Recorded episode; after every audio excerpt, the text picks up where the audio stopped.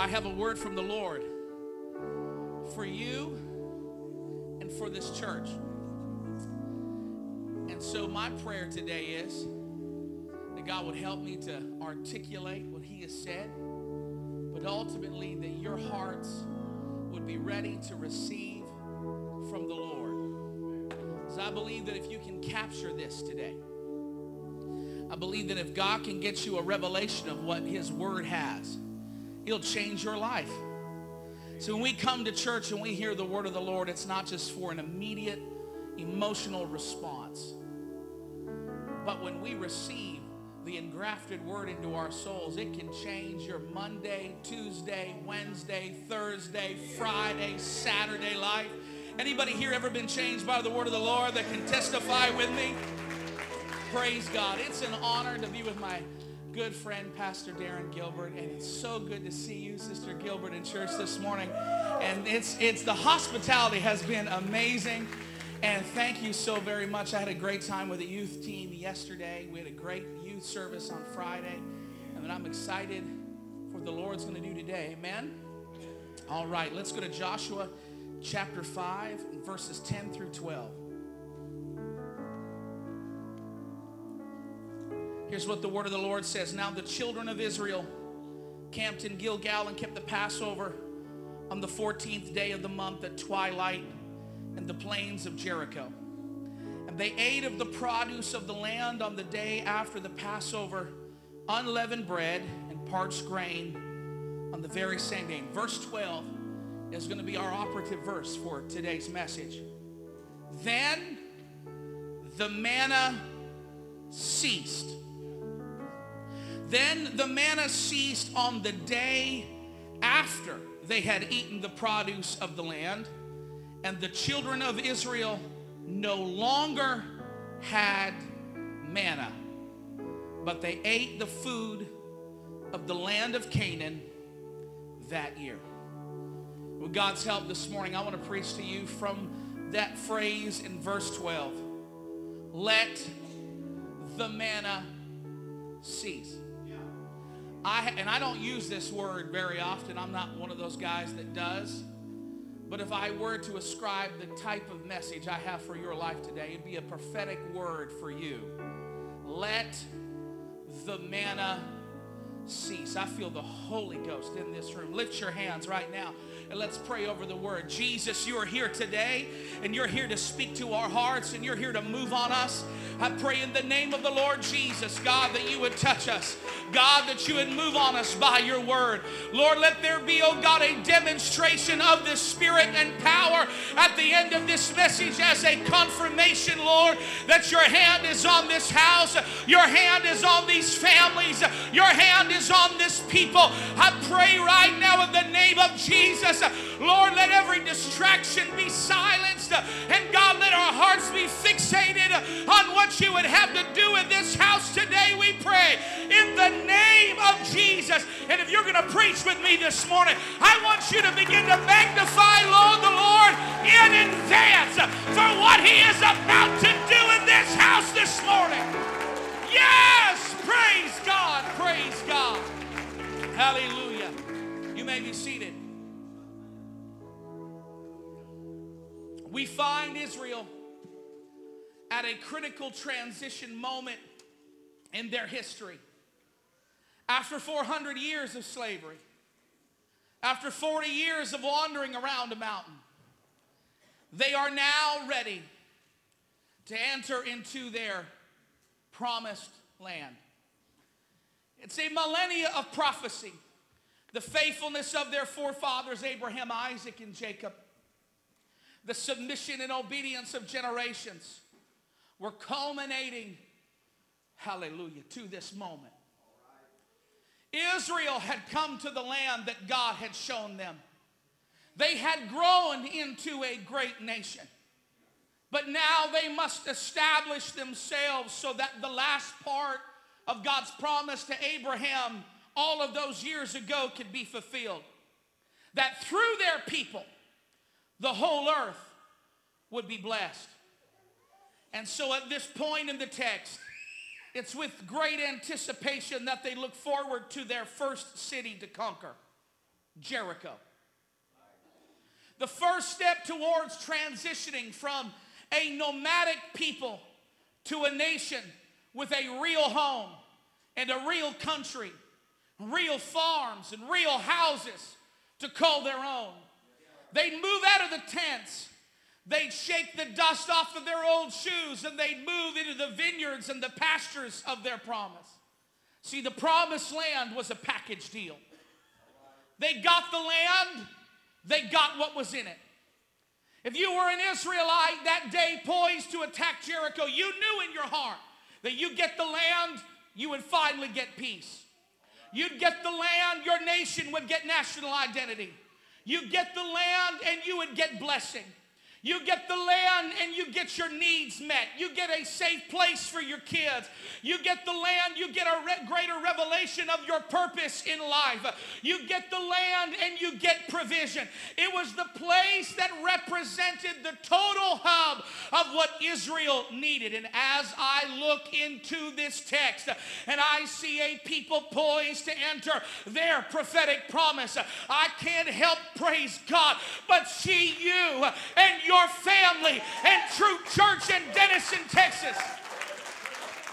If I were to look back over the past several years of all that you have walked through together, a corporate body that, due to world circumstances, found themselves shut down and scattered, and, and COVID running through the world in Canada, we experienced four major lockdowns in our province where our church uh, was shut down for four months uh, at a time, four times throughout the past two years. We found ourselves scattered. Everything was disrupted, but it was more than a corporate experience as I found myself as a pastor doing wellness checks on people to make sure they were feeling okay. And as I peer into this text, I see you. I sensed in my spirit as I prayed over today people that have fought loneliness, people that are in church right now, and your body and your mind is riddled with fatigue just because you're tired. Mental health challenges. You battled depression. You battled anxiety. You have fought fear. This is beyond pandemic nonsense. But I'm talking about the struggles and the stresses of life, diseases and health scares, job losses and financial duress. Perhaps you have been traversing your own 24 months, 48 months, five years, or lifetime of a spiritual wilderness. You come to church and you love God, but your life's on hold. You love God, but you feel like you're stuck. Purpose is stuck. Power stuck. Anointing stuck. But I feel in the house today that we are now cresting onto the other side. We are now poised to possess our promise that God has for us. And in this story here today, there are principles that if we can understand this text together, that if we can apply them to our life, that you can change your whole life and launch you, launch your children, launch your family, launch the church into the promises and the promised land of God. But here is the one difference between us and Israel. Their promise was a place, but our promise is a person. Our promise is not money in the bank. It's not land that you've got title and deed to. Your promise is not financial prosperity. Your promise is not even physical health. Your promise is Jesus and his kingdom. Jesus is your promise, your hope, your life, your promised land. It's not a place, it doesn't have a zip code, it has a name that is above every other name. Second Corinthians chapter 1 19 through 22 says, For the Son of God, Jesus Christ, who was preached among you by us and by me, was not yes and no, but in him was yes. For all the promises of God are in him. The promises of God are in him, yes amen, to hear me. The promised land that you're looking for is Jesus. The hope you're looking for is Jesus. The strength you're looking for is Jesus. You get Jesus. Your life's whole when you are in Jesus. Your life's safe when you are in Jesus. Your eternity in heaven is secure when you are in Jesus. Your soul is complete in Jesus. Colossians 2 9 and 10 says, For in him dwells the fullness of the Godhead bodily, and you are complete in him who is the head of all principality and power. In him dwells the fullness of God bodily, and you are complete in Him. This means every broken place, every fragmented place, every empty place, every place in your soul that has been hollowed out by life, it is made whole in Jesus. There's an old song we used to sing. It's, it's all in Him. It's all in Him. Because it is. Not just the theological, apostolic revelation of His oneness, but your life is all in Him. In Jesus is all that you need. Jesus is your promised land. You get Jesus, you get peace. You get Jesus, you get your identity. You get Jesus, you get your promise, your blessing, your needs met, a safe place for your kids safe place for your marriage. You get Jesus. You get a greater revelation of your purpose of life.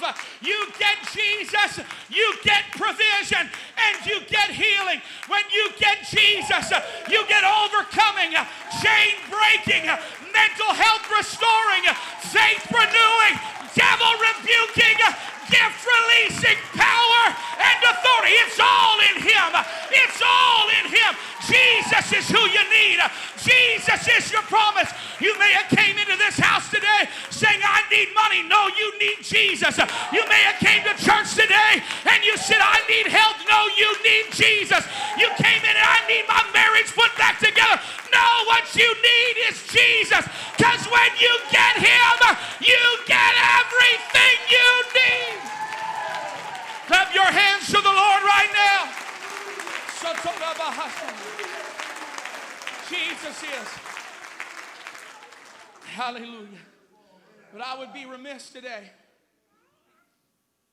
if I did not place our text within its true narrative context and theological application.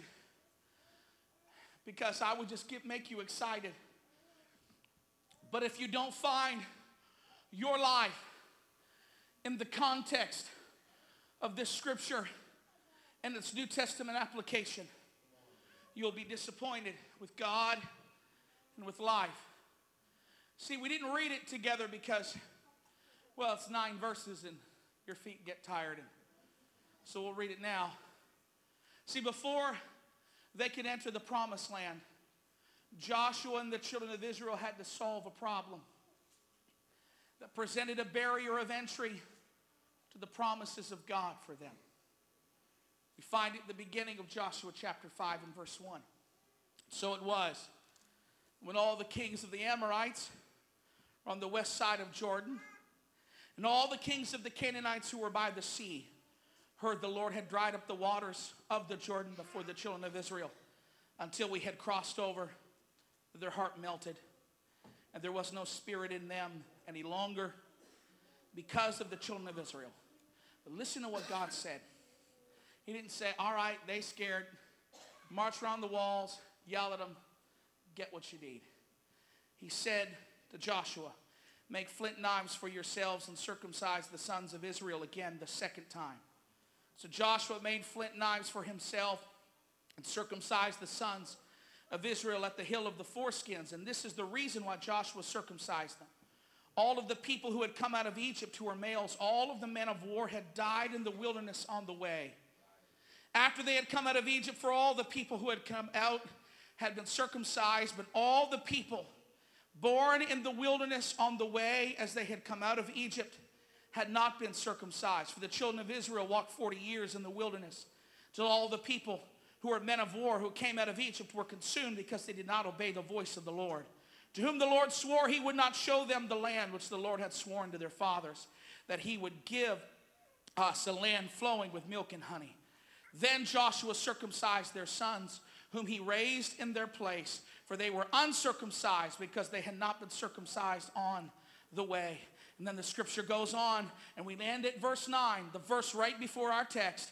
Says, So it was when they had circumcised, finished circumcising all the people, they stayed in their places in camp till they were healed. Then the Lord said to Joshua, This day I have rolled away the reproach of Egypt for you, from you.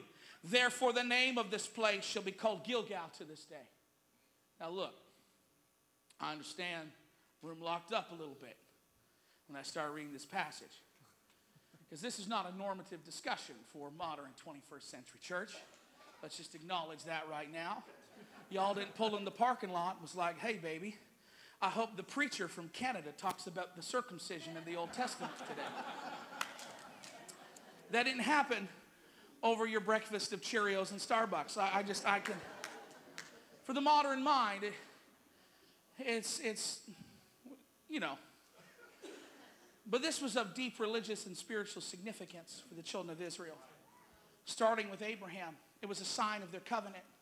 Now, if you don't know what a covenant is, a covenant is a contractual relationship, but not like a business relationship where it's impersonal. It was deeply personal and very emotional. Think of it like a marriage covenant. It is a bond of love that goes beyond promissory words, but there is a union of people before God and their family that they will spend their lives together in covenant faithfulness to one another in the fear of God. That's what a covenant is like. And a covenant is it with the Lord is an extremely deep relationship. They had a deep bond that they had made with God, and it was signed by the act of circumcision on the males. In fact, it was so this was such a central part of their worship that if there was no circumcision, there was no covenant. But here's the thing. Over time, as they wandered around the wilderness those 40 years, the practice of the covenant relationship that they had with God had been lost. Think about it. If you're familiar with the story, you know that a pillar of cloud led them by day and a pillar of fire led them by night.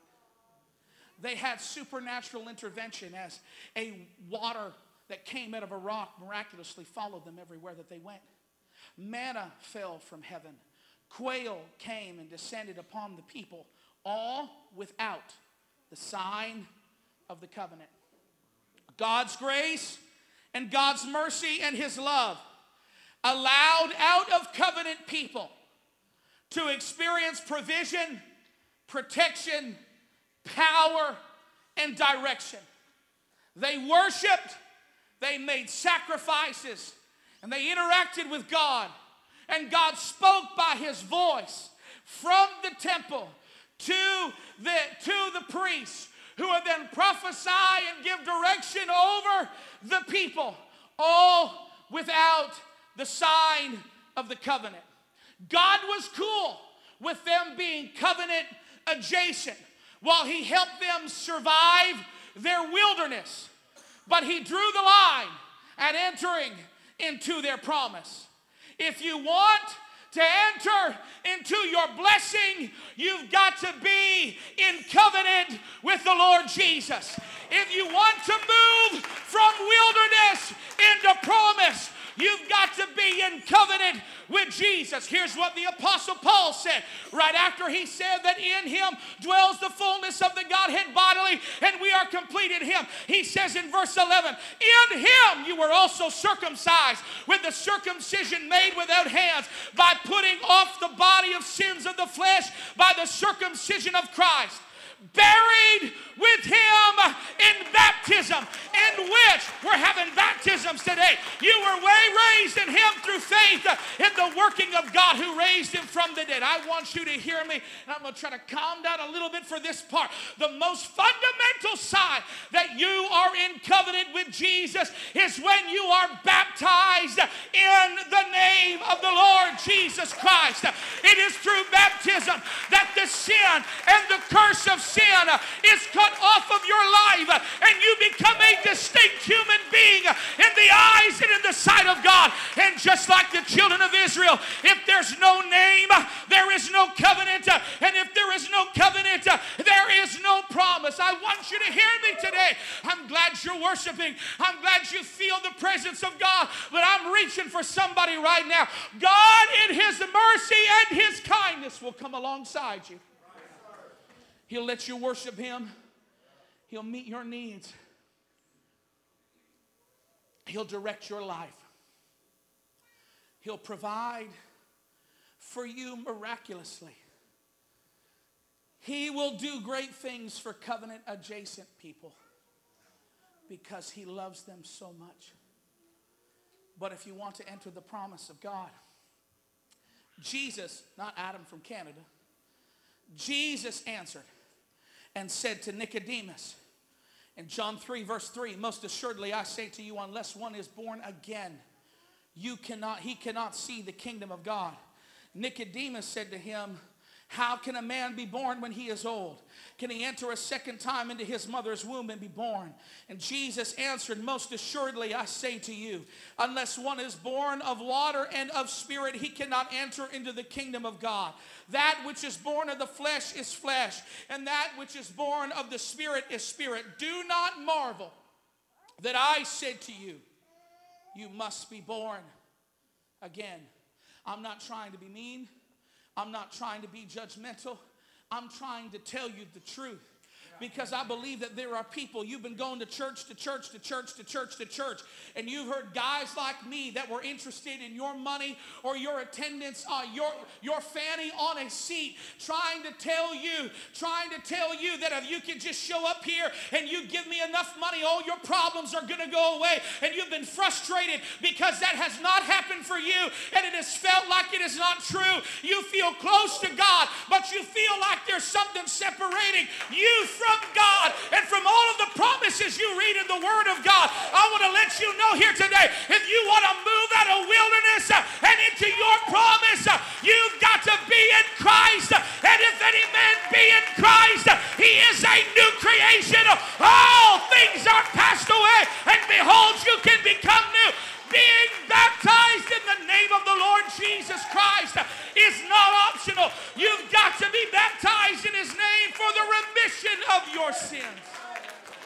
God wants you in covenant with Him. God wants to move your marriage out of the wilderness. God wants to move your family out of the wilderness. God wants to move your health out of the wilderness. God wants to move your mental health out of the wilderness. But you've got to say, Pastor Gilbert, baptize me in the name of the Lord Jesus. Praise God. I want to go back to our text. I want to go back to our text because I had to lay that foundation. So I didn't want you hearing this message, coming to the front and crying and feeling the goodness of God. And then going home and nothing changing.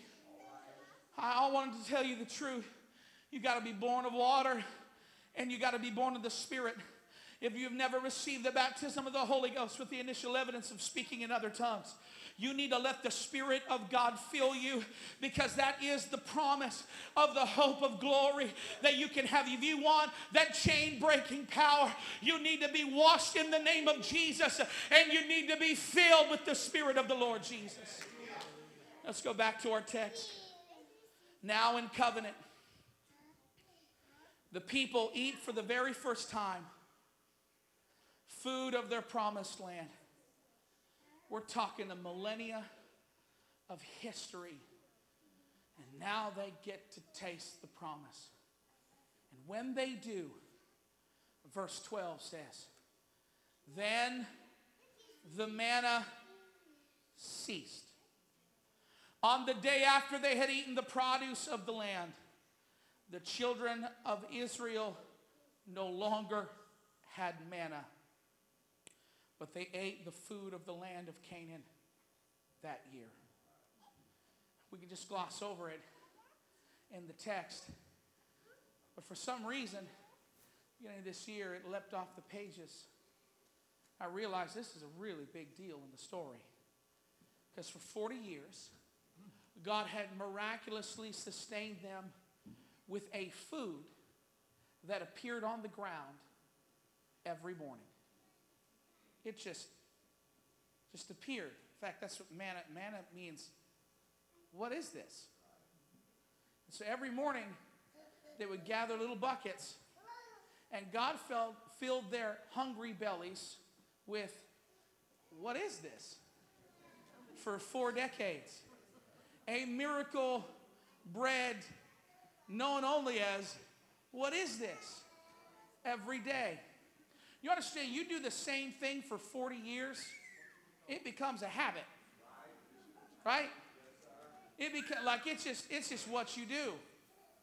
You just you don't even think about it. They went to bed that night. They woke up in the morning. They rolled over and instinctively grabbed their little what is this basket and walked outside and there was nothing on the ground. The day after, they had their first meal growing on the promised land.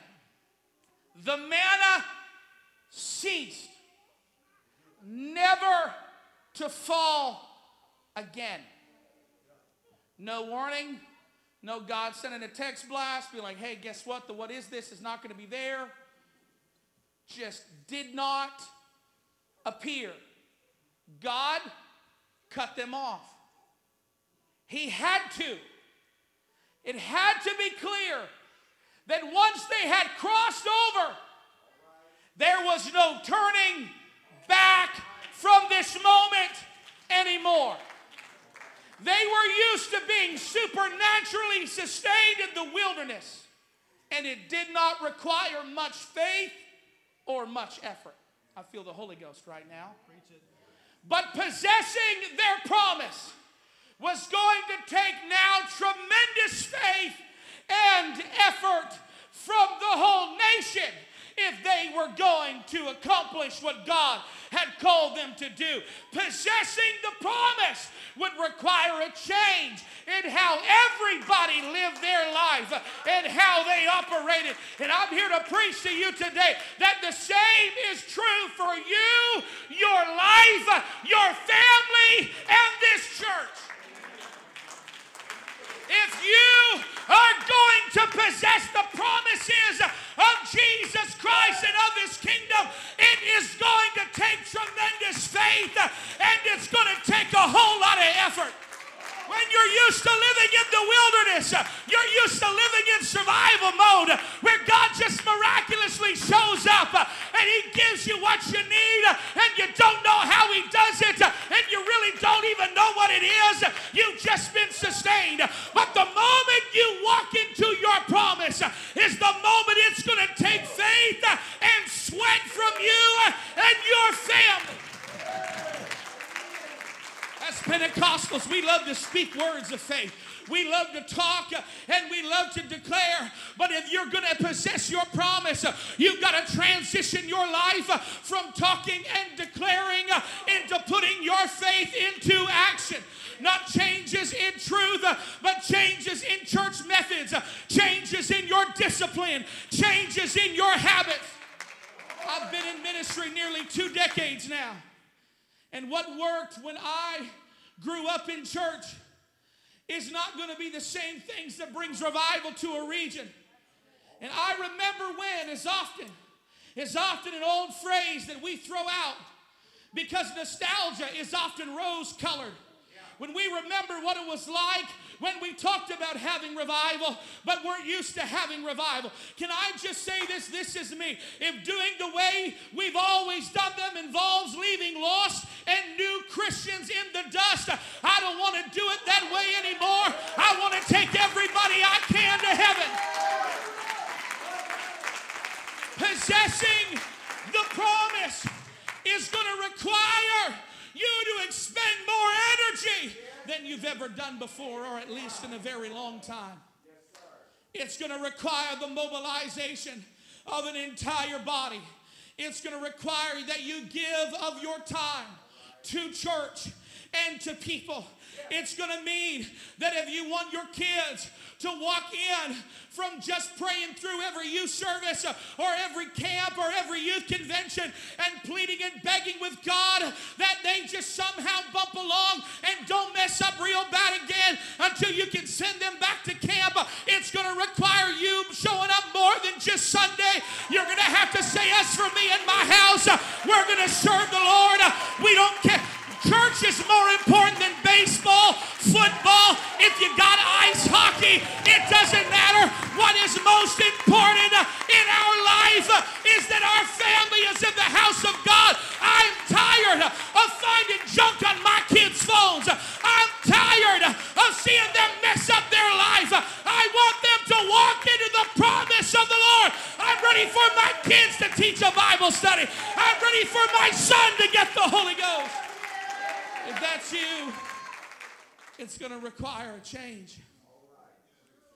To give of your time to people, to people, to people outside of your circle, to people outside of the people that you know you're used to being around. The most important things that my wife and I do is have people over to our house. We cook dinner for them, people that are new in the church. It's going to require that you give of your finances more than ever before because we got to reach people. It's going to require that you step out of your comfort zone.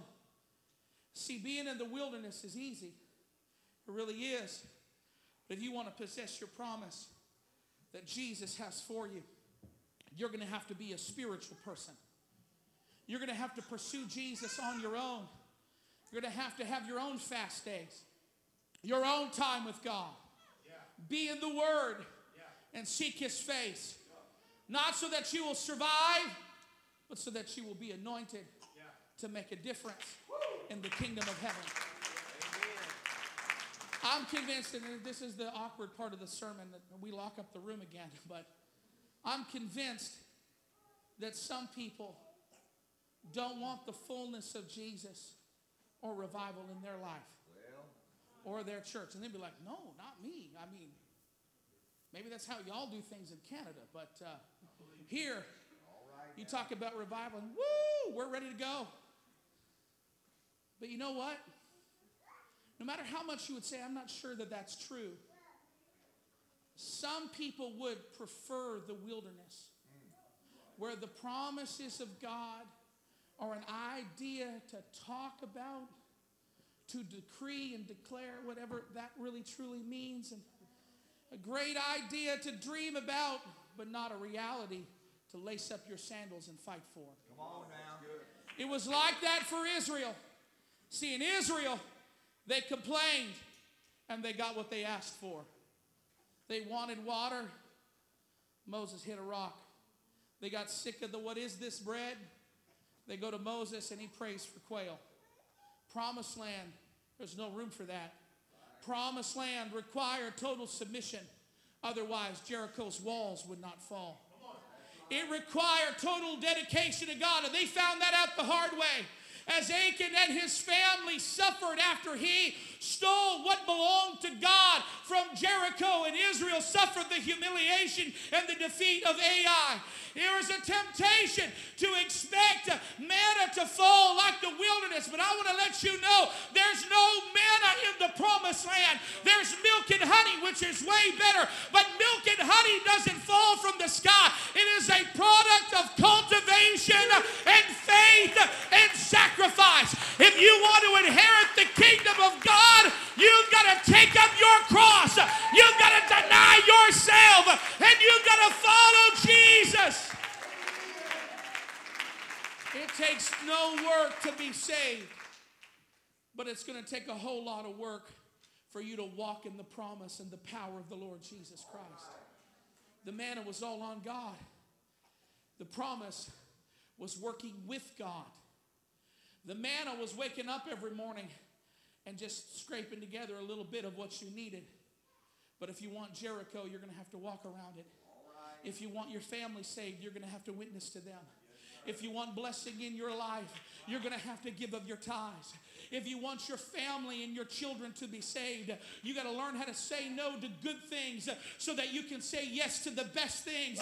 And the best things are always God in His house. If you want to see your marriage put back together, it's going to require that you forgive and let go and you dig out that root of bitterness and you submit to some counseling and you submit to some prayer and you stop holding on to your pride and you stop holding on to your dysfunction. See, the survival is always all on God, but the promise requires you to work with God. In the promised land, it's going to call you to greater consecration and surrender to the Lord Jesus Christ. So, if you're ever going to get out of the wilderness and you're going to walk into God's promise, your prayer is going to have to be, and I'm coming to a close in just a few moments. Your prayer is going to have to be God, let the manna cease. I'm reaching for some families today. I'm reaching for a church today that you've seen God do some good things, but in your heart, you know that there's more. As you drive through your city, you know that there is more. As you look at your family, you know that there is more. As you look at your life, you know that there is more. I'm reaching for some people that are ready to move from survival to conquering. Some of us have been in survival mode for too long, but it is not the will of God you to live in the desert. It's not the will of God for your salvation to be hanging by a thread, your faith to be hanging by a thread, your emotions to be hanging by a thread. No, it is the will of God that an army in Denison, Texas rise up and possess the land that God has for them.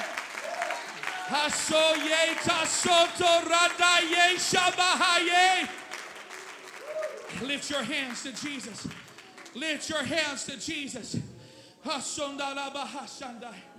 God's looking for some people right now who have been passively waiting for God to do the work, that have been passively waiting for God to do all the heavy lifting, but have been passively waiting for a preacher to come by and lay their hand on their head and then their problems will go away. I'm reaching for somebody that's got a revelation this morning that Jesus, I'm ready to do whatever you ask me to do so that I can possess your promises.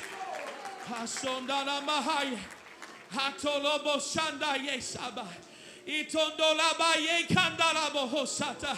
Radabaye shandarabaye kandarabahaya. God is looking for people who are tired of saying this musicians come. God is looking for people who will say, I'm tired of just coming to church once a week. I'm tired of having enough Jesus to just escape hell. I want more. Our pastor has been talking about purpose. Pastor has been talking about revival. I have heard people preach about what God can do with people that give themselves to Jesus. Well, I'm ready right now, Lord. I'm going to give you it all. I'm going to give you everything. I am reaching for people who are tired of only having enough Holy Ghost to stay saved, who will say, I'm ready for purpose. I'm ready to accelerate my commitment to the kingdom of heaven. If you are here, this is a word for somebody. If you're here and you've been feeling a restlessness in your life, you've been feeling dissatisfaction. Maybe you've been looking at places where you can move and get a new job. Maybe, maybe you've been looking around at your life like maybe, maybe we need to get out of here. Can I tell you, God's not trying to change your address, He's trying to change you. What you're feeling is God trying to push you out of your inertia. What you're feeling is God trying to push you out of your sameness. What God is trying to do is He's trying to push you out of your survival mode so that you can grab your sword and you can march into the promises that God has for your life so that you can see His will accomplished in you. God's looking for people that are ready to move from maintenance to inheritance, that are ready to quit picking up a basket and coming to church for what they need to survive the week and getting ready to possess. They're getting ready to see their family saved. They're getting ready to see this church become so full that you got to do something with the amount of seats that you have here. God, I feel the Holy Ghost. I have sensed it. God told me on the plane when I was going to preach here, and I sense there is regional revival that God is wanting to bring into this community, that God is wanting to bring into this church. Uh, um, there is growth that wants to come, uh, and when God brings it, it will come suddenly, uh, and it will come quickly, and it will come supernaturally. But it's going to take a whole bunch of people saying, Lord, whatever you call me to do,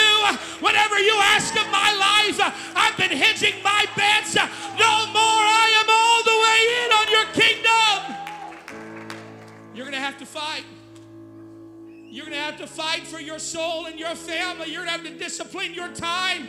You're going to have to serve instead of sit. You're going to have to give instead of get. But the end result of the challenge that I have been preaching here today is that once and for all, you get to enter the promises of the Lord Jesus Christ. I'm preaching for people that are hungry for a greater measure of God than they have ever had before. More of His power, more of His authority. More of His anointing, more of His blessing, more of His purpose. People that have had words of prophecy spoken over their life, about their life, about their purpose, about their family. People that have been here long enough that preachers like me have come in and they have prophesied that God's going to give revival, that God's going to restore backsliders, that God's going to break addictions, that God's going to break chains, that God will topple the prince of this city and this region, and there'll be apostolic revival. That's going to happen, and you will say, Lord, I'm ready to move out of my inertia, and I'm ready to give you Yes, you're going to have to fight. Yes, you're going to have to fast. Yes, you're going to have to pray. Yes, it's going to cost you. Yes, you're going to have to be consecrated. Yes, you're going to have to surrender. But the end result is revival. The end result is restoration. The end result is healing. The end result is joy.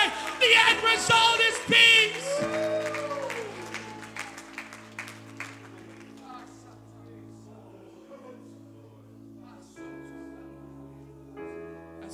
You begin to pray in the Spirit right now if you got the Holy Ghost.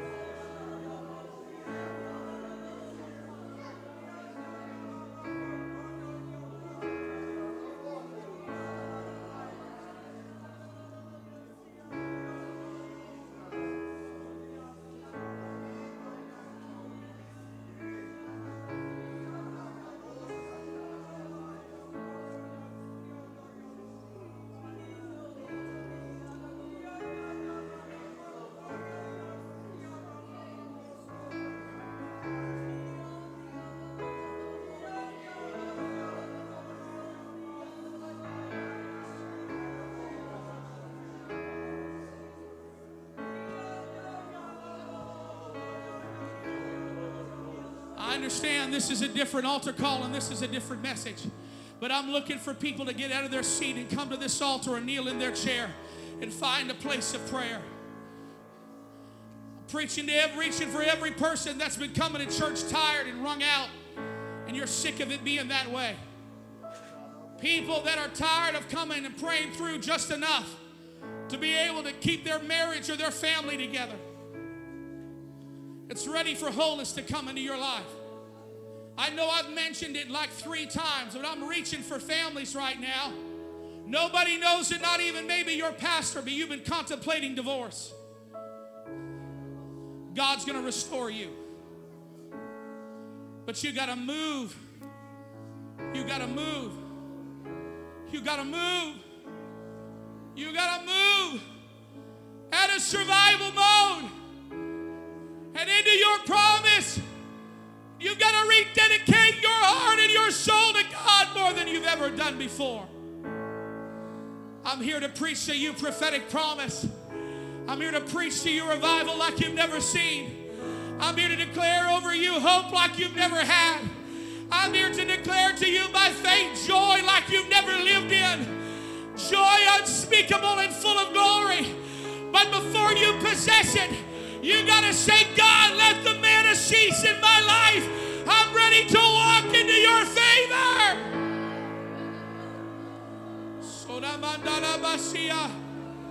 Come on, that's it. That's it. That's it. That's it. I need somebody, I need my intercessors that were in the prayer room before church to begin to call out to heaven right now. Is wanting to bring a seismic shift into your souls.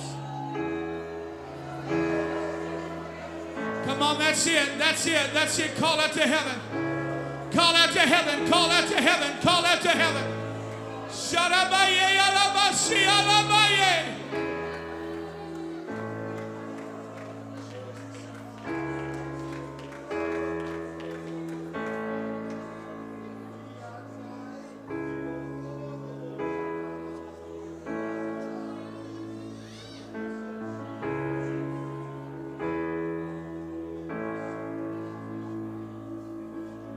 It. Reach out. There is about to be a demonstration of the gifts of the Spirit in this room as a testimony of the word of the Lord that's been declared over you today. Halabaye shakalabaye alabosiyata.